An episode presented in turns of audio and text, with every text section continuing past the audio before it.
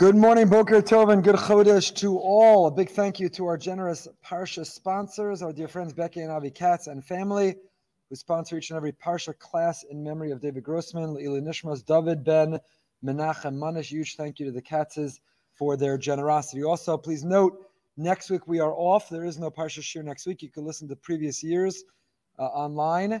We'll remind everyone in the WhatsApp group. If you're not part of the WhatsApp group, you'll want to join for a bonus Parsha material could join anytime. This we have the privilege of reading and learning Parshas Korach, page 820 in the ArtScroll Stone Chumash. Vayikach Korach ben Yitzhar ben Kas ben Levi, v'dasan va'aviram b'nei Aliyah v'um ben Pelas b'nei Reuven. Our parsha begins by identifying and naming the very uh, protagonists of the rebellion.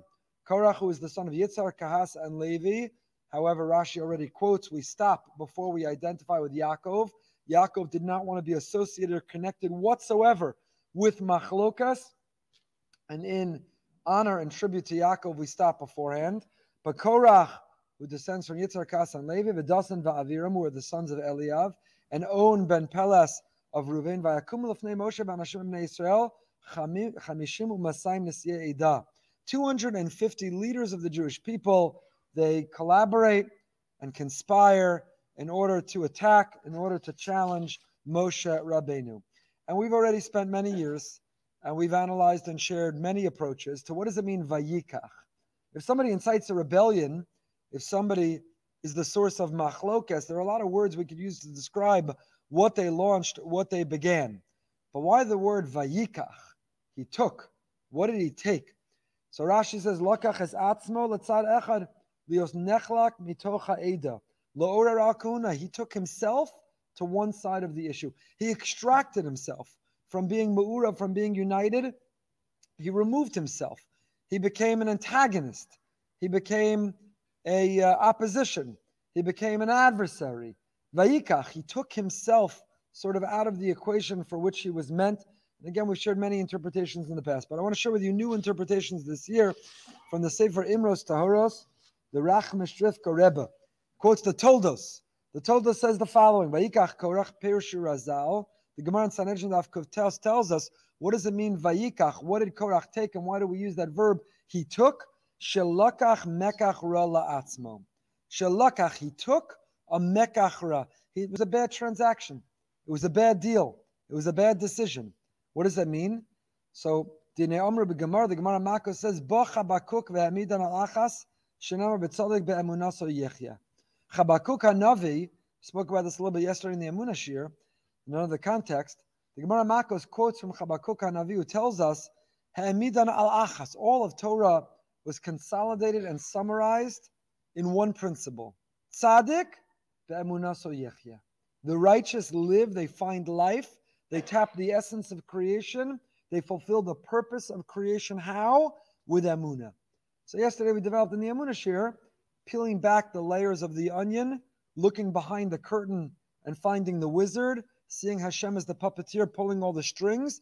A tzaddik, a righteous person, does not give in to the illusion of this world, doesn't give in to the, to the facade of this world. But the tzaddik sees the matrix that is behind HaKadosh Baruch Hu is calling all the shots, pulling all the strings. The tzaddik is yichya, finds life, be'emunah. So emunah, the glasses he wears, she wears, in order to experience life. But the Mefarshim and the Gemara wonder, Halo yesh taryag mitzvos. There are in fact 613 mitzvos. So how can we summarize? How can we consolidate? How can we say the whole Torah can be reduced to one mitzvah? And what's that one mitzvah? Amuna. But it's not true. There isn't one mitzvah. There's 613. Aren't we neglecting? Aren't we marginalizing the other 612? When we reduce all of Torah to the one. So he writes, At the core, at the root, at the source, the essence and the purpose of all mitzvahs is emuna. 613 mechanisms and means and platforms to connect to our Creator, to see and to feel Hashem in this world and in our lives. So what does it mean? Ha'emidu, ha'emidan al achas. Chabakuk stood them all up. All other 612 mitzvahs rest and rely on the one. Listen to this insight. Dine betori mitzvos. Shlemes kiyum kol mitzvos. Omnam mitzvos. It's impossible for one Jew to keep all 613. Not one Jew is a Kohen, Levi, and Israel at the same time. You're not a man and woman at the same time. You're not living in Israel and outside of Israel at the same time. You cannot fulfill all 613 at the same time. So how do you fulfill all Torah Tarek mitzvahs? Achen aidesh ya'achtos bekerev klal Yisrael umisachtem biyachad. The answer is achtos, unity. When we see and define ourselves as one, when we are unified as one, so the Kohen is me, the Yisrael, the Yisrael, I am him, the Kohen. We are really one. We are integrated. We are different, different limbs of one body. Each of us do a mitzvah in honor of and on behalf of all the Jewish people.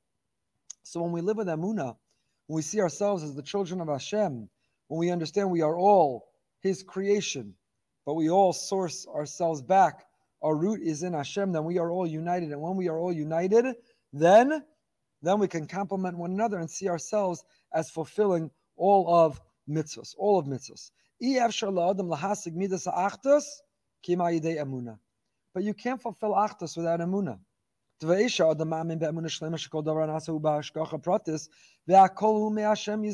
the overarching themes of our parsha, we'll continue to elaborate on it this morning, is how do you avoid machlokas? When you see what brings you together, what you have in common, what unites you with others, then you have a healthy sense of achtus. But when you see yourself as different and apart, when you see that other person as the other, as the adversary, as different, then you have machlokas. But what unites us? In the end of the day, people are different and we disagree. People aggravate us and they bother us. So how are we able to unite with them? because of emuna. When we see ourselves as all the children of Hashem, when we see everything that happens as hashgacha pratis, it all comes from above. Hakol me Hashem kol Yisrael. So you're not going to get aggravated. You're not going to get bent out of shape, and you're not going to get riddled and embroiled in a machlokas because it's all from above. It's all from Hashem. And these are my brothers and my sisters. We're all part of one family. We're all the children of Hashem. Without amuna, you can't really have chavero. When someone aggravates you, aggrieves you, when someone hurts you, you're going to get angry. You're going to want to take revenge. You're going to be pained. What will be missing and lacking is a sense of unity. But when a person feels achtas, unity, we're all children of Hashem, we're all united, everything's for a reason, everything's for a purpose, everything's from above. Lo yelo achmas nefesh, So people did something, behave in a certain way, write a certain thing, post a certain thing. They come together as a certain community. You won't be aggravated or bothered by it because it's all from above. It's all part of a master plan. It's all from Hashem. When you have emuna, you can have achtas. And without emuna, there cannot be achtas. So now we can understand the Gemara. Ba Chabakuk ve'emidan al achas. Chabakuk Anavi came and he was able to stand up all of Torah al achas. The other 612, all of Torah mitzvahs, all of Taryag, rest and reside. They all rely on one, namely the mitzvah of Emuna. Without Emuna, there is nothing. V'tzadik be'emuna so yechya. Achas she'kla Yisrael ba'achtus. שאז כל התאריג על ידי כל אחד ואחד, ולא על ידי אחטוס. So now why am I mentioning all this? Why is the Rach, Rachmastrivka Rebbe mentioning all of this? Because that is the undermining the story of Korach. Korach lo haya ba'achtus in Klal Yisrael. Hifrid atzmu mikol Yisrael hachzik b'machlokas. Korach did not feel that unity. He did not feel unified. He did not see himself as integrated and part of the people around him. He did not see that every role that we have is from Hashem. So we're not competing, we're not comparing, we're not envious, and we're not jealous, because it's all from above. So what does it mean? Vayikach Korach Zog the Targum, the separate, he divided. Lo Torah. He couldn't fulfill all of Torah. Because the only way to see myself as fulfilling all of Torah is to be united with all of Klal Yisrael.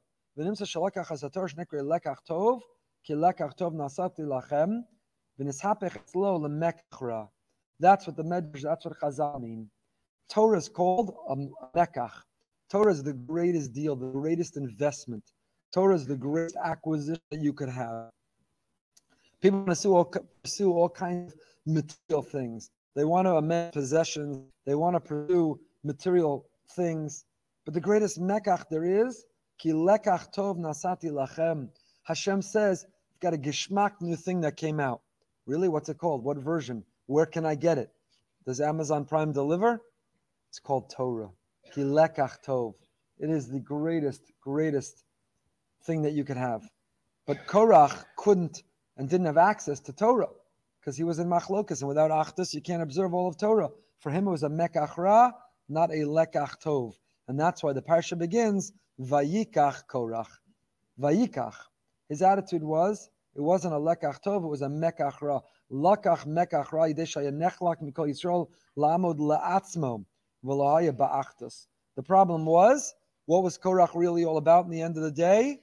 He was really all about Atzmo when your religious experience is about your ego, your honor, your glory, your kavod, your kibudim, then in the end of the day, you're going to be jealous and envious. Mashgiach and Kerem B'Yavneh, Rav Rivlin, when I was there, he used to say, how come no one gets upset they didn't get an aliyah on a Tuesday, on a Wednesday, on a Friday, on a Sunday? You don't walk into shul and some man charges up to the gabbai, I didn't get an aliyah. Sunday. Why does no one get upset upset when they don't get an aliyah on a Sunday? Because nobody else got an aliyah. So are you upset you didn't get an aliyah? Or are you upset someone else got an aliyah? What's the source of your religious experience? You need the honor, you need the kavod. As a rabbi, they buy him off and say, Rabbi, I want to give you an aliyah. I always turn down the aliyah. I don't want an aliyah. Even Simchas Torah. Bakoshi, I don't want, I don't take an aliyah. Because I understand why people want, I understand why people want to feel connected to community. They want to mark an occasion, certainly a yahrzeit or a simcha. But stam, you have people upset, angry. You got to get the cards. You got to mark them. They know exactly the last date they got an aliyah. They know how long it's been. They know how many times the other guy got since the last time they got everyone else. I, again, why? We all get to say Birchas Torah. Every morning you say Birchas Torah. The same bracha that you say when you get an aliyah do you say it with the same kavana? Do you quiet everyone around you? Please pay attention to my birchas haTorah. Now, that birchas haTorah, you mumbled on your way late to shul. If you made it to shul, nobody heard, no one was there, nobody saw. You didn't schlep it out, you didn't krechts it out. You didn't. The whole world didn't have to hear. The whole walls didn't have to shake because you weren't standing up on the bima. That birchas haTorah. But the but the aliyah you want. So the kedushas Levi of Levi Yitzchak Berdichev says Shalakach mekach rola atzma. What do Chazal mean? What does the Medrash mean? Vayikach korach. He took a lekach mekach ra la'atzmo. Hiniyeshne ofanim shichon labaros Hashem. Says the Heilige Berditchever, there are two ways you can serve Hashem. Yesh tzadikim ke'ilu shehem achin ovdim es Hashem yizbarach choshvim mehanas atzma ba'avodas. They're serving Hashem, but it's all about them. I want to sit in the Mizrach. They wait for me for Shemana Esrei. I get shlishi, I get shishi, I get the kavod, I get the aliyah. I have got to be the Baal Musaf, I've got to lead the Ne'ilah, I got to give the drasha, I got to give the shmooze. It's about them in the guise of it being about Hashem, but it's ultimately really about them. Zokter Levi Yitzchak, a Berditchever the Kedushas Levi, the people who honestly and genuinely and in truth are serving Hashem, and it's about Him, not about them. Hashem.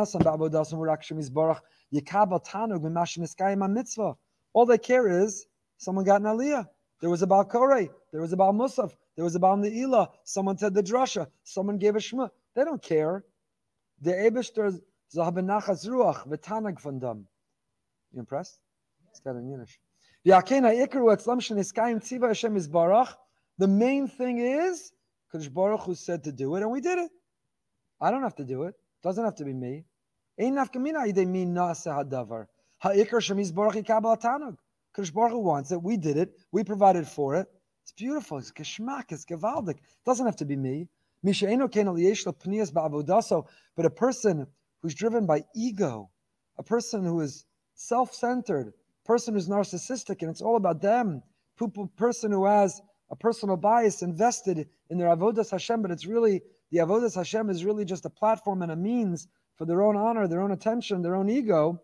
Avodas Hashem is Baruch Machmus Kabbalah Saschar, even because they just want the reward. I want to do it, not somebody else. The Aaron HaKohen Ikar, Aaron said, I don't need to be the Kohen Gadol. Someone more qualified? Someone's better? Everyone wants someone else? I'm good.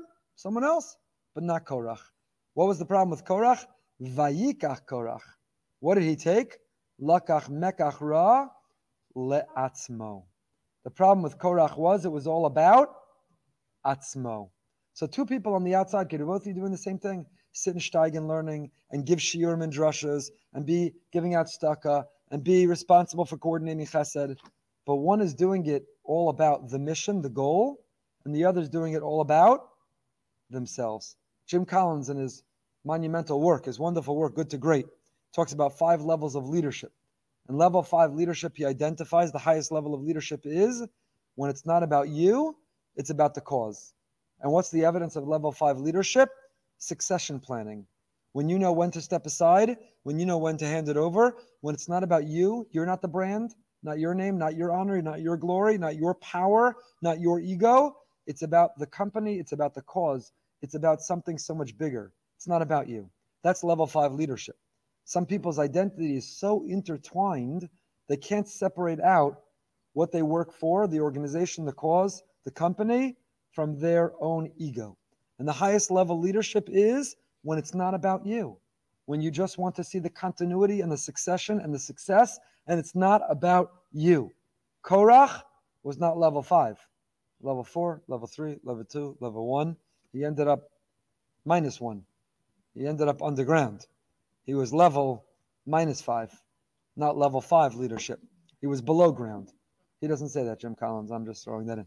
Veikach korach, say chazal, what was the problem? Lakach mekach ra. The key word in identifying where Korach went wrong was he took a mekach ra for whom? Le'atzmo. On the outside, it was a religious machlokas, as so many machloksim are. Machlokas, minyanim, community, shuls, rabbanim, leadership, schools, and everybody says, I don't want to be fighting this fight. It's l'shem shamayim. It's l'shma. What can I do? It's for Hashem. It's a religious fight. But you know what? Underneath it, le'atzmo. If it's about you, your ego was bruised, was damaged, power. So says the Kedushas Levi Levi Yitzchak. Aaron HaKohen said, whoever's most qualified, whoever's most marutza, whoever Hashem wants, I'm good as long as it gets done. Korach said, me. It's not whoever. It's not whenever, wherever. It has to be me. I deserve it. I'm entitled. It's not fair to me. He was lakach. He took this Torah that should be a lekach tov. He made it a rek, mekach ra. What turns, says Rav Levi Yitzchak, what turns Torah from ki lekach tov, lekach tov nasati lachem? What turns it from a lekach tov to a mekach ra? One word, la'atzmo, ego. Ego, ego, ego. Anochi omed ben Hashem uvenechem. The ego stands between us and God. The ego is at the core of a lack of shalom bayis in the home. The ego alienates children from parents. The ego sabotages success professionally and in business. The ego is the kryptonite. The ego is the poison that contaminates. That even when on the outside it looks like it's for noble reasons and goals, the ego is what undermines. The ego is what can bring people down. The Ramban wonders the following question. Korach incites this rebellion. That's how our parsha begins. Vayikach, he took. Atzmo. When did it take place? When did Korach lead this rebellion? When did this happen? No? So you'll say uh, Parshas Korach on page 820. That's when it happened.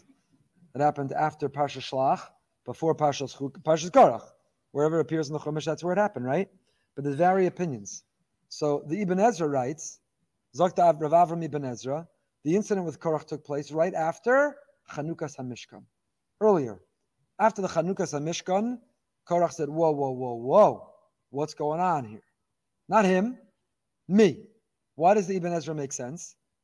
Chronologically, you inaugurate, you erect the Mishkan, the main characters are about to play their main role. It makes sense that Korach would stand up and say, wait, whoa, whoa, whoa, not him, Me. But the Ramban says differently. The Ramban says, when did this rebellion of Korach take place?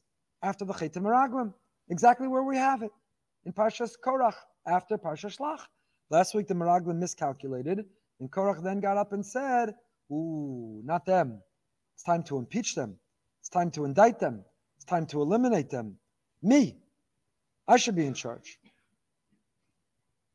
Why did Korach wait until now to challenge Moshe? Why didn't he do it the moment these various appointments were first made? Why in Mitzrayim, when Hashem tagged Moshe, you're it, didn't Korach get up and say, no, no, no, no. I am the leader. I'm the liberator. Why not? When the Mishkan was inaugurated, as the Ibn Ezra says, according to the Ramban that it only happened now, why did Korach wait until now? Ever bother you? Read Parshas Korach a million times. Ever bother you? Korach leads a rebellion. Why now? But they've been angry before. They were angry when the water was bitter, and they were angry when they got sick of the mun, and when they angry when they wanted a barbecue and there wasn't a slav, and they were angry because they missed. They were so angry they missed the cucumbers of Egypt. That's anger. That's another level anger. So they've been angry plenty of times. They've been disappointed plenty of times. They've been on the brink of extinction plenty of times. They've complained. They've been miserable. They've been incorrigible. But they wait until now. Dafka now, Korach and his 250 men, Dafka now is when they lead the rebellion. Not according to Ibn Ezra, but at least the way the Torah presents it, it's now. Va'anachon Bidrash writes the Ramban, Shekas Korach on the CS El Tzafan, V'kinegam Ba'aron. He's angry at the appointment of El Tzafan, and he's jealous of Aaron. B'nei Yisrael b'yosam amid barsina lo yirlem shum ra'a. Ki gam b'davar ha'egel hayachei gadol mefursam hayu ha'mesim mu'atim. Why didn't Korach raise his voice after the Cheta Egel? Such a terrible miscalculation. Moshe, you were the leader when the people cheated on God, when they worshipped a calf. Certainly, Aaron, you were part of it. Maybe you have a justification, it was a delay tactic, but you were part of it. It's time to impeach Aaron. Wouldn't that have been the perfect moment? Cheta Egel? Why did Korach wait? Not Cheta Egel, he waits till after Cheta Meraglim. Why? Why? Why didn't that ever bother any of you until now? Why? Isn't Chumash amazing? Isn't the Parsha fantastic? Every year you read the Parsha, and there's a million things you never thought of, you never asked, you never wondered, and it's a whole new Parsha for you. Has one person here ever wondered, why not Cheta Egel? Why not Akamas Mishkan? Why not in Mitzrayim? Why did Korach wait until now? What was it about now? After Parsha Shlach. So says the Ramban, because after the Cheta Egel, not many people died. Moshe davened for the people 40 days and 40 nights, and his tefillahs were successful. The Almighty forgave. He didn't forget. He, he forgot. And very few casualties. So that was not a time. Moshe just saved and spared the people. Yet again, he bailed them out. They should have been wiped out after the Cheta Egel. Moshe intervened, Moshe interceded, Moshe saved the day. That's not exactly when, right? When the leader makes the economy flourish and thrive, and everybody's prosperous and doing well, and everything's healthy and everything's peace and there's no war, you don't raise your hand and say, Who's in? It's time for a coup. You're not going to be successful, says the Ramban. Cheta Egel was the wrong moment. They loved Moshe. His approval rating was through the roof.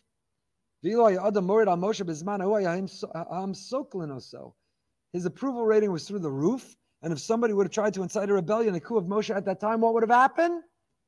They would have stoned him. Godless Aaron. So writes the Ramban, Korach was biding his time, was waiting. He was patient. He was looking for his moment. He was looking for his opportunity. Minister. But now the complaints started, and now the punishments were being meted out, and now people started to die. It's a very interesting comment of the Ramban. It's not true. Moshe davened for them. What did the Ramban mean? The Ramban is not saying that Moshe didn't daven at all. The text says that Moshe davened. Moshe Davin, yet again, he advocated for the people and bailed them out after the Chet Meraglim. Something about the way Moshe Davin was different after the Meraglim, after the Chet Egel. Davin differently. And because he davened differently, Hashem did not nullify the decree. And all the leaders, all the spies, all the princes of the tribes died in a plague.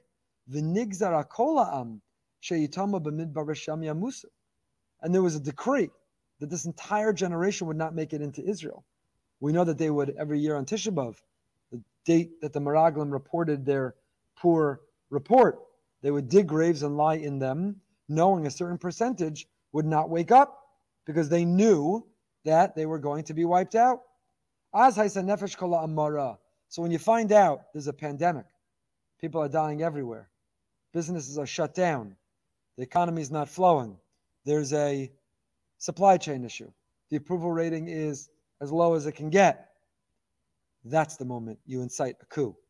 That's the moment you lead a rebellion. Everyone was bitter. Moshe can't get us out of this. Moshe is not a transformational leader. Moshe can't bail us out this time. And then as matzah korach mokam lachlok al ma'asav, The Ramban says when Moshe led the Jews out of Mitzrayim, he did everything. Chayta egel, he spared them and he saved them.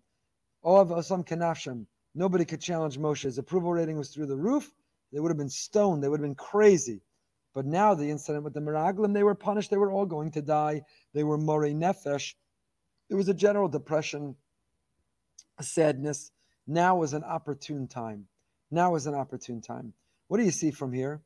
Rav Weinfeld, who visited our community recently, based on this Ramban, he says, You know what you see from here about leaders? It's all what'd you do for me lately? Moshe has an illustrious legacy. Moshe has made a prestigious career out of saving them over and over and over again. He liberated them, he backed them, he saved them, he advocated for them over and over and over again. But you know, when it comes to the rabbi, I mean the leader, it's all, but what'd you do for me lately? But what about the last thing you did? But I don't like that you didn't call me, but I don't like the brand of egg salad at the Shalashidus, but I don't like who got Shlishi instead of me, but I don't like. It's all what'd you do for me lately? Ah, it's time for the rebellion. Not only did they throw out Moshe, this was the opportune time for Korach. Why? Because the Chayta Meraglim, unlike the other mistakes, who was the one who sent the Meraglim? Last week's parsha began, Shlach Lecha Ladatcha, Rashi says. Shlach lecha. Hashem says, as for me, I'm not so sure this is a great idea. You want to send spies? Shlach lecha. Be gesund. You can do it. So who took the responsibility for the decision to send the Meraglim? Moshe. And as a consequence of Moshe's decision, everything went wrong. It changed the course of Jewish history. This is when Korach led his revolt. He led his rebellion.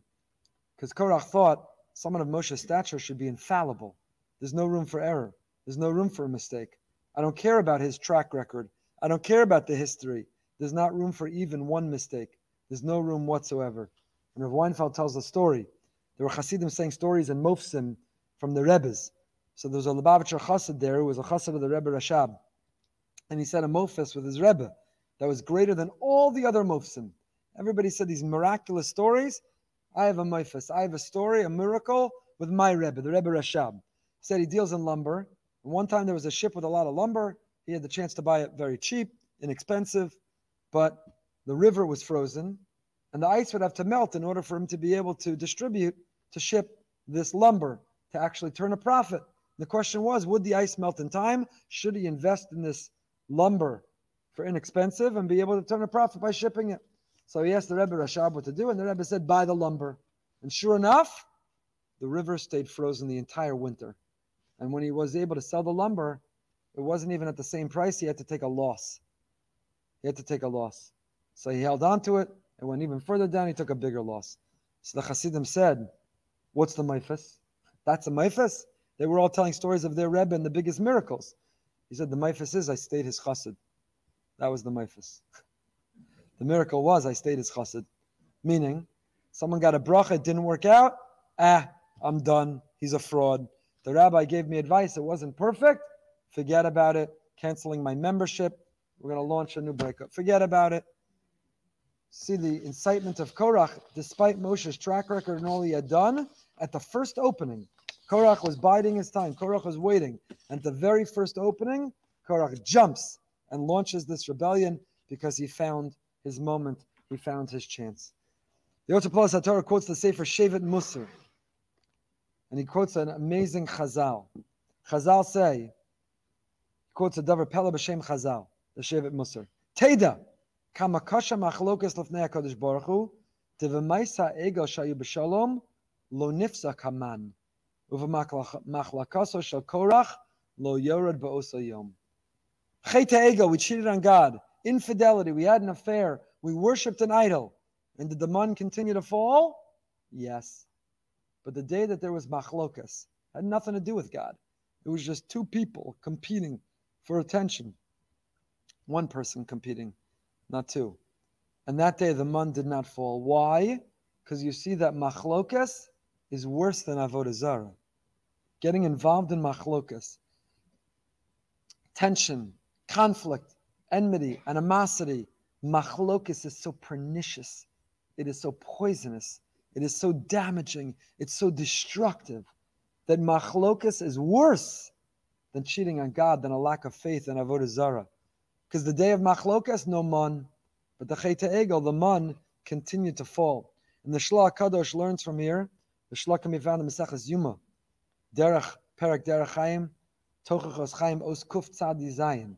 If you want to look up the Shlah Kadosh, and the Shlah Kadosh says, Machlokes echad docha mea parnasos. One machlokas. Everyone's what's the skula for parnasa? Get a bracha for parnasa. We daven for parnasa. Skula for parnasa. Put the key in the challah, big challah, 40 days in a row, 40 people baking challah, pitta maktoras from a klaf. Everybody's got the skula for parnasa. First of all, you know what the biggest skula for parnasa is? Have a job. It's the biggest school for Parnasa. But says the Shlah Kadosh, says the Shlah Kadosh, you know what the biggest school for Parnasa says the Shlah Kadosh is? The biggest skula is not Pitta Maklaf and it's not Shlisl Chala. The biggest skula for Parnasa is avoid machlokas. Because you see, the man didn't fall the day there was machlokas with Korach. So if you want the man to fall in your life, if you want it to rain, Parnasa, you want to make it rain, then you have to avoid machlokas. The Sefer, the Chidah, the Chidah has a Sefer Yosef Tehilos, and he writes that Hashem is so amazing that even after you make a mistake, you come up short, even after you fail the Creator, Hashem nevertheless provides parnasa. And he says that's the pshat in the pasuk. No sein lechem lechol basar. He provides for everyone, even chotim. Why? Ki liolam chasto. Hashem's chesed, His kindness is so great, you could fail him. We're learning this in Siddur snippets. Last night's snippet, last night's Siddur snippet, we're up to the sixth bracha of the Amida. Slach lanu avinu. If you don't listen to Siddur snippets, you can listen on any podcast player, or you can sign up for the WhatsApp group and get it delivered each time we do a snippet. So the Siddur snippets, we started at Moda'ani. What number are we up to? I don't know. I think we're closing in on 500. Siddur, we started at Moda'ani, the sixth bracha of the Amida. Slach, he's, what do we say? Chanun ha marbel. What's marbel? He's abundant in forgiving. Well, you're the forgiver, you didn't forgive. What do you mean you're abundant in forgiveness?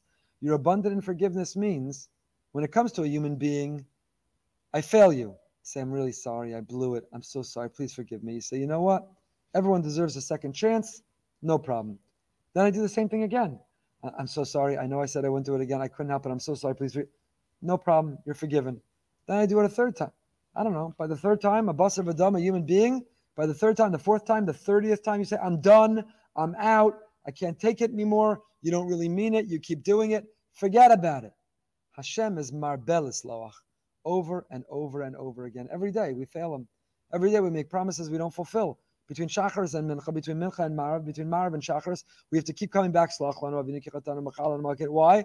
Marbelis loach. He's quantitatively forgiving, even though we keep failing him, and he's qualitatively forgiving says Rabbeinu Yonah, even if our tshuva is not as developed as it should be, is superficial, he's still forgiving. He's no sein lechem lechol basar. He continues to provide for us. We continue to have a roof over our head, a car to drive, and food to eat. Why? Kili olam chasto. He's so kind.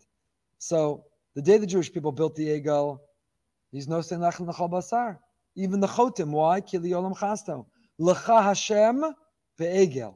V'lana boshes aponim b'tztaka. V'lana boshes aponim b'man. Despite the infidelity and unfaithfulness, Hashem continued to provide the man even that day. But according to the Shevet HaMusar that we just quoted, 17th century Shevet HaMusar, on the day that Korach instigated the rebellion, stirred machlokas, the man did not fall. 600,000 men over 20, 2 to 3 million people went hungry that day. When there was no parnasa, it didn't mean you didn't have the Costco size food in the pantry. If the man didn't fall, you had nothing to eat. When the man didn't fall, you were hungry. And two to three million people went hungry that day. Why? Machlokas. Division and fighting are intolerable. They are inexcusable. And the Kadosh says they prevent parnasa. Kadosh Baruch says, worship an ego, no lechem basar kili olam chasto. You could cheat on me and worship an eagle, but my chesed knows no bounds. I'll still give you parnasa. But you fight with each other, I'm out. I'm done. I'm done. And Rashi says, you see from here the severity of machlokas. Somebody emailed me asking me this question. So what does Rashi, Rashi say? Zakt Rashi, Ba'urei kamakasha machlokas. Come and see just how severe machlokas is. Share Bezdin shall mata einon shen elad sheyavi shtei saros. In Din, when are we punished? Only if you're over 20, over 20 years old. Simani godless. You have to be over 20.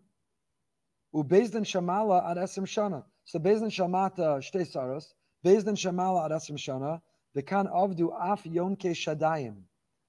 When the episode of Korach, the 250 people, so many from the tribe of Ruvain, because they lived adjacent, just because they were neighbors and they were influenced and the power of peer pressure. They all went down, literally went down into the earth.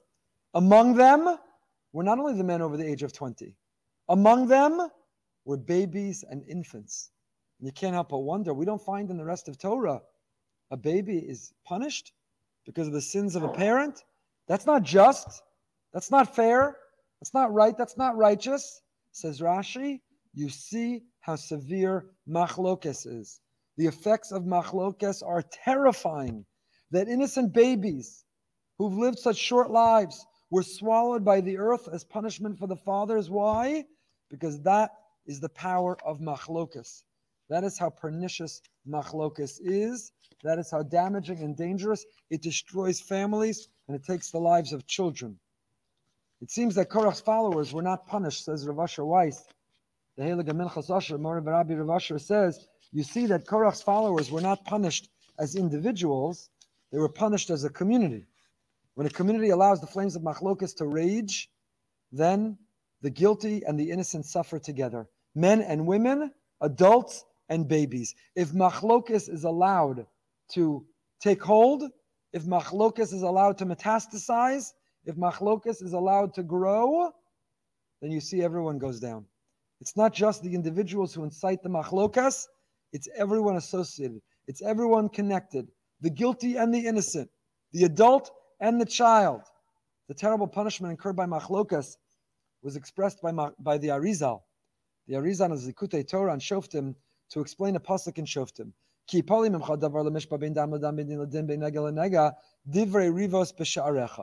you're unable to understand an issue between blood and blood, judgment and judgment, between plague and plague, divrei rivos b'sha'arecha, words of strife in your gates. Following the destruction of the Beis Hamikdash and the calamities that befell Klal Yisrael, the Malachim couldn't understand Hashem's judgment. Why did Hashem do what He did? Where's the justice?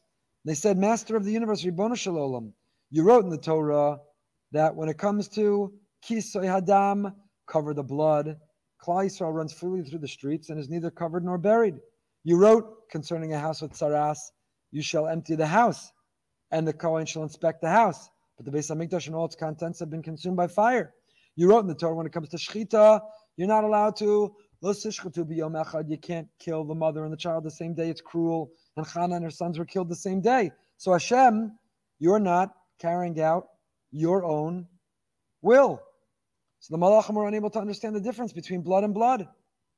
It's an amazing Arizal. Ki davar lemishpat.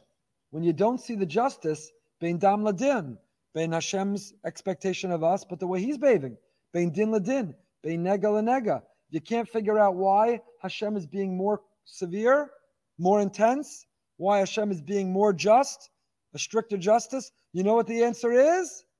Divrei rivos b'sha'arecha. It's because there's machlokas in your gates. It's unbelievable pshat.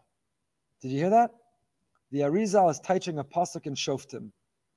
Ki mimcha davar mishpat. Say, I don't understand. Hashem, bein dam ladam. You said that we have to cover the blood, and the Jewish blood is flowing freely. Bein din ladin. You said that there's justice, and the Jewish people are being treated so unjustly. Bein nega lenega. You said that a mother and a child can't be killed the same day. We're being killed the same day. Where's the mishpat? You know what the answer is? You know what's bringing this on? Divrei rivos b'sharecha. Because you are allowing machlokas in your gates and in your community. Machlokas wreaks destruction. Peace is indestructible. It's a shield. It protects. It secures. And when there's no peace, there's no shalom, there's no safety, there's no security. So everyone's so worried.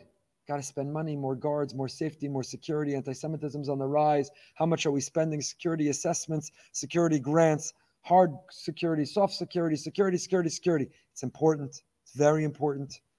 But you know what the greatest security you could have? Shalom. When there's peace and there's harmony, there's security. And if you remove the peace and the harmony when there's machlokas, then you're welcoming, you're welcoming danger. You're welcoming threats. You're welcoming threats. Divrei rivos b'sha'arecha. And you see that. Where do you see that? Because even young babies died. Seems so unjust. It is unjust. Ki mishpat. It's a pella. Where's the justice? Little children were swallowed up by the earth? Yes, by association. Yes, by community. By community. So the mun, the mun fell. The mun fell on the day of the Egel, but it did not fall on the day of it did not fall on the day of the machlokas of Korach. The pasuk says, "V'lo Korach ka'adaso." Our parsha says, "Don't be like Korach, be like Mike. Don't be like Korach."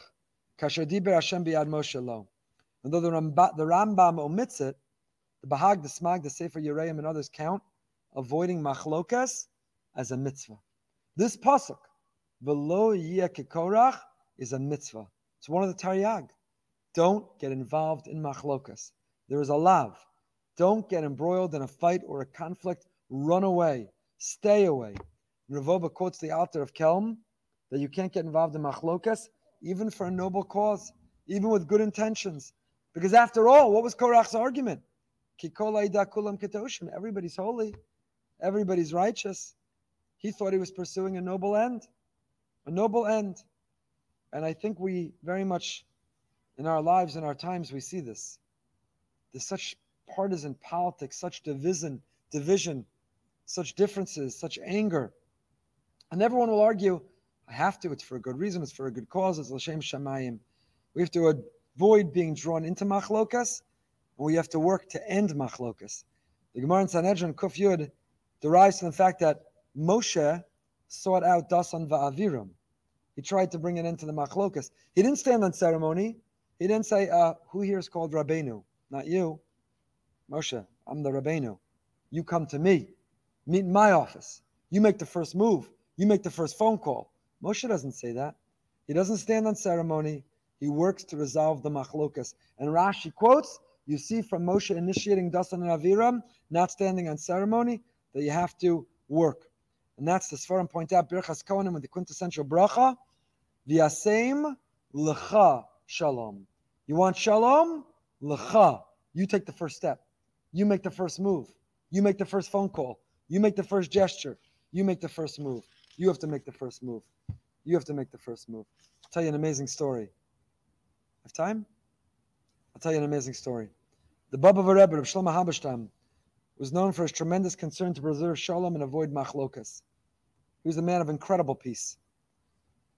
And he stayed away from machlokas at all costs.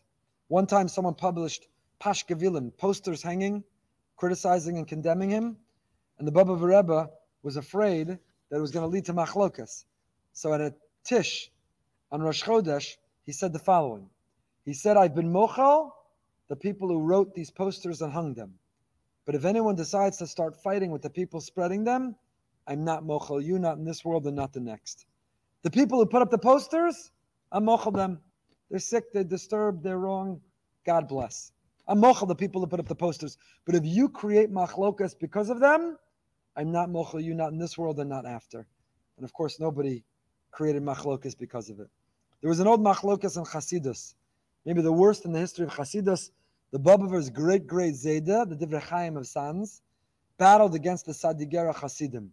A son of the Ruzhiner, a son of the Ruzhiner was a problematic personality who joined the Maskilim. And the Divrei Chaim, as a result, rejected all the Sadigera Chasidim, and they went to battle. There was a bitter, bitter machlokas, and stayed in Galicia all the years. This tension between Sanz and all the branches of Sadigur and all of its branches. This Chasidus, a bitter, bitter machlokas. So one evening in Borough Park, listen to this story. Chevra, Reb Shleima, the Bobover Rebbe, is walking home from his beis medrash, and he passes a shtibel that's a branch of the Sadigar Hasidim, and they were marking a yurtzeit, the third of Cheshvan, the yurt yurtzeit of the Ruzhiner, and the Bobover Rebbe, who descends from the Divrei Chaim, who had this machlokas with the Ruzhiner Hasidim, and they battled bitterly, and they didn't speak, and they fought vociferously, and now walking in Borough Park, on the third of Cheshvan, he's outside this small Ruzhiner shtibel. They're marking the yurt yurtzeit of the Heilige Ruzhiner, and the Bobover Rebbe stops with his entourage, and he looks inside the little shtibel, to see what's happening. And he turns to his Gabbai, he turns to his Hasidim, he turns to the entourage, and he says, No, let's go inside. I want to join. So the Gabbai stunned. And he says, Anshel the Rebbe, the Zayd of the Divrei Chaim went to war. This was the battle of his life. And we're going to go against that Masorah. We're going to join the Tish to honor the yurtzeit of the Ruzhiner? So the Bobover, the Ish Shalom, who spent his whole life making peace, preserving peace, fighting for peace, compromising for peace, turned to his Gabbai and he said the following words. He said, I don't have my Zayd the Divrei Chaim's Torah. I don't have the chesed of my Zayd the Divrei Chaim. The Kedusha, the holiness of the Divrei Chaim, I don't come close the Chasidus of the Divrei Chaim, I don't have his leadership qualities. I don't have anything like the Divrei Chaim. The one thing that I should emulate and keep, the one thing I should follow him in, is being in this machlokas. If it's the one thing I have from him, I can let go of that as well. No, let's go inside. And with that, he went inside and he joined the tish for the Ruzhiner. Avoid machlokas. It's a pasuk in the parsha Lo kekorach v'chadaso. Not the Rambam, all the other monei and mitzvahs counted as a mitzvah in the Torah. One of the Taryag. Avoid machlokas at almost any expense. Okay, that's the first pasuk. Let's start. Perak Tezayim pasuk Gimel. Vayikalu al Moshe bi'alaram v'yomer aleim rav lachem. So they gather. Korach incites this rebellion. He, he stimulates this rebellion. And they gather on Moshe and Aaron and they say, Rav lachem ki kedoshim v'socham Hashem. It's too much for you. Rav lachem, it's too much for you. Kol kedoshim. Everybody's holy. It's too much for you. Who are you? Get shlishi, get shishi every week. Give someone else on aliyah. V'socham Hashem. Umadua Hashem. Why do you exalt yourself? Why do you hold yourself over and above everybody else? What is the word Rav lachem? Rav lachem. Too much for you. Rav lachem. So Rashi here says Rav is milashon ribuy. Harbe yoser midalakachtam latzmachem gedula. You've taken too much power. You have too much power. Too much power, too much control, too much ego, too much honor, too much. You have too much. That's the pshat of Rashi. Rav lachem, the word Rav, milashon ribuy. You've taken too much, too much power. However, Rav Chaim Paltiel, Rav Chaim Paltiel has a different pshat. So it's quoted by the Heilige Otza Plus Torah. Rav Chaim Paltiel says, Shumi Lashon Torah Rav the chacham. Rav lachem means you're being too much of a rav, too much of a rebbe. Shehikshu lo mitalash atchilas bayis mali svarim v'lo yeshivam. As amur rav lachem. Before Korach and his Ada, before they made this accusation, what was their challenge? Rashi quotes, Soloveitchik famously coined it the common sense rebellion. And what was the common sense rebellion? Said if a house is filled with Sifrei Torah, does it need a mezuzah? If a beged, if a garment is made, it's woven out of turquoise, out of tchelas, does it need tzitzis? So Moshe said, yeah, of course. Every room needs a mezuzah. Every four-cornered garment needs tzitzis. Korach said, that's ridiculous. That's absurd. That's foolish. If one parsha is yotzei mezuzah, the whole Sefer Torah in a room, certainly you don't need a mezuzah. If one strand is motzi the tzitzis, then certainly if the whole garment is tchelis, you don't need tzitzis. And Rav Soloveitchik said, what was the problem? Korach was trying to employ common sense. But I can't tell a physicist it doesn't make sense that if I drop something, it falls. It should stay where I let go. That doesn't make sense. Physicist says, uh, moron, it's a little something called gravity. Did you go to school? Do you study anything? When you study physics, come back to me and then we can talk. But you think you're going to apply your common sense while you're an ignoramus about physics? You're a fool. And the same is true with Torah. Torah is no less sophisticated than physics. Torah is lekach tov. Torah is the greatest wisdom that we have. And you have to be steeped in it to understand it and challenge it. And you can't be an outsider who tries to apply your common sense. And Rav Soloveitchik was talking about that in his time, and certainly in ours, that you can't just say, it doesn't make sense to me. That halacha, that rule, that principle, that hashkafa, common sense. So that was how they challenged him. So says Rav Chaim Paltiel, says Rav Chaim Paltiel, Yesh besoch haidash yochol lios rav shalachem. Adas korach rotz levayis as Moshe Rabbeinu. Anu roy lios rav b'Yisrael, elo rav lachem. Yesh anashim achim sheichon lios rav shalachem, shal Moshe ba'aron. Rav lachem b'nei Levi. B'nei Levi, you think you have all the answers? You think you're the Gedolei Ador? You think you're the last word on Das Torah? Rav lachem. There are Gedolim bigger than you. You can't even answer about a room of Sefer Torah and a mezuzah. You can't even answer about a garment of tchelas and tzitzis. Rav lachem. So Rashi says Rav is lashon riboy. Chaim Paltiel says Rav is milashon. There's a greater Rav, a greater Rebbe than you. The Gaon Rav Chacham the Meiri says in his introduction, Mesechas Avos, very interesting. Listening? Mishu Baki B'Shisha Sidarim, whoever's an expert in all Shas, Shisham Mesechta Shebesah Shas, Keminyan Gaon. The 60 Mesechtas of Shas is the same numerical value of the word Gaon. So you're a Gaon if you're a Baki B'Shas. If you're a Baki in four of the six orders, Moed, Nashan, Nezikin, and Kachim, you're a Rav. And if you're a Baki, if you're an expert in three, Moed, Nashan, Nezikin, you're called a Chacham. That's what the Meiri writes in his introduction to Avos. That these titles correspond with how much of Shas you know. So Rav Lachem, there's somebody who knows more. There's somebody who's bigger than you. That's what he meant by Rav Lachem. Rav says on this pasuk, the the great Mashkiach, says when Korach challenged Moshe, Dasan Aviram joined, and even though Moshe was not at fault, he made the first move. Vayishlach, he sent to appease them. And Rashi cites the Medrash, don't not only maintain the argument, but make the effort to end it. And it's clear from Rashi, don't maintain an argument does not simply mean don't fight. It means initiate, make an attempt, be proactive, try to change it. Although we should emulate Moshe's conduct, says Rav the ability to disagree without taking the argument personally is not an easy skill to master. This is a brilliant insight of Rav So, are you allowed to disagree? Do we all have to vote the same, think the same, behave the same, wear the same, daven the same? One minyan, you can't have eight separate minyanim in the house, practices, schools, youth groups, camps. We have to all be the same. We can't disagree about how to improve the economy. Can't disagree about gun control. We can't disagree about how to make peace in Israel. Of course, we could disagree. The question is, how do we disagree agreeably? How do you disagree without it becoming a machlokas? How do you have healthy disagreement, but not take it personally, but maintain it? Shlomo Zalman Auerbach stated at the funeral of his wife that they lived in peace together. And even though the minhag is that a lavaya you ask mechila, He said, I don't have to ask Mechila for my wife because all the years of our marriage, I never did anything I need to ask Mechila for. Shlomo Zalman was a very humble person. He was extraordinarily humble. And yet, he stood up and confidently said at the Levi of his wife, I don't need to ask Mechila. And then he, a short time later, ran into a talmid who had been recently married. And he asked him how it's going. The talmid said, Things are great. We never argue. We never disagree. So Shlomo Zalman said, Is everything all right? Is your wife healthy? So talmid said, Baruch Hashem, everything's fine. Why, why is Rabbi asking? So Shlomo Zalman said, It's not normal for a husband and wife not to disagree about anything. She wants milchiks for dinner. You want fleishiks for dinner. She wants to go to her parents Yontif. You want to go to your parents for Yontif.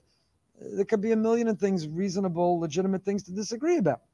So is everyone okay? Are you healthy? Is everyone feeling all right that you can stand here and say you've never disagreed? So Shlomo Zalman said, didn't you yourself say, the talmid said, but Rebbe, didn't you say at the Levaya you had nothing to ask Mechila for from your wife? So Shlomo Zalman said, absolutely since our disagreements did not affect our relationship, there was no reason to ask Mechila. We disagreed. It was never personal. It was never an attack. It was never harsh, and it never got between us. We disagreed, and then we decided what to do. What are we doing for our vacation? Where should we go? What should we have for dinner? We disagreed because people are different, and you disagree when you're different. But you could disagree without it ever becoming personal, without ever needing to ask Mechila, without ever rising to the point of machlokas. Life is full of disagreements, but disagreements are not the same as discord. A disagreement without discord. That's our goal. Shlomo Zalman said, I spent my whole marriage disagreeing. But the disagreement never left, never led to discord. Ad kach that if you claim you never disagree, there's probably something very wrong with your marriage. Are you spending any time at home? Do you talk to each other? Do you eat together? Do you go out together? Disagreements shouldn't lead to discord. I'll tell you one last cute thing from the Otzar Pros Torah. We'll end there, even though we're halfway through. Ay, so much more. The Ramah quotes in Shulchan Aruch Siman Reish Vav, Who here has the minhag when you pour the Havdalah wine to make it overflow? That's not like a newfangled, new age talk about machlokas. That could lead to it every Motzei Shabbos if you're not the one who also cleans up the wine that you overflowed to spill. So everyone assumes where does that minhag come from? Comes from the Shulchan Aruch, Sim Reish Tadivav Sif Aleph. Noagin lishpoch mikoshal yayin al haaretz. The Ramah of Moshe quotes the minhag is to overflow the cup of Havdalah onto the ground. We learned this in Smichas Chaver. Where do people think the minhag comes from? Ooh, Parnasa. I want it to rain. I want it to flow. I want it to overflow. So I make the wine of the kosher bracha of Havdalah overflow so that I can be filled with bracha. Rama specifically writes, don't make it overflow into the onto the plate. Make it overflow onto the ground, al haaretz. What's the reason? The Gemara in Eruvin Daf says, bo yain kamayim ein bracha. Any home in which the wine doesn't flow like water will not see a simin bracha. So you want to see a simin bracha, make the wine flow like water. Vosin kain the simin tov b'tchilas hashavua. So the Gemara is simin tov at the beginning of the week, make the wine flow. But the Sefer Mata Moshe the Sefer Mata Moshe writes the following. With this will end. He says, You know why you're making it flow? Listen to what he writes. Ader Shevi Ramban, Mashal Mishasa Suda Lamelach Visiva Melach Lasis Laploni, Lechem Laso Shabala Suda Ratashu Kol Avadav Nanim Suda. You're serving the king, and the king says, Make sure all the servants got, so let it overflow till it reaches all the servants, no matter where they are so that everybody will say that the king is generous and gracious, no matter where those servants are. gam korach binyan So in order that Korach, who are on the ground and in the ground, can also get some of the wine of Havdalah, that's why we make it overflow. Azay the Mata Moshe. Not wild? Lishboch al haaretz davka. That's what the Ramah writes. Lishbach mikoshal yayin al haaretz lasei chelek lekorach va'adaso anivlaim ba'aretz.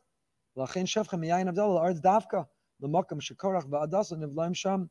We pour it davka to the place where they are swallowed up where they are beneath and below the ground.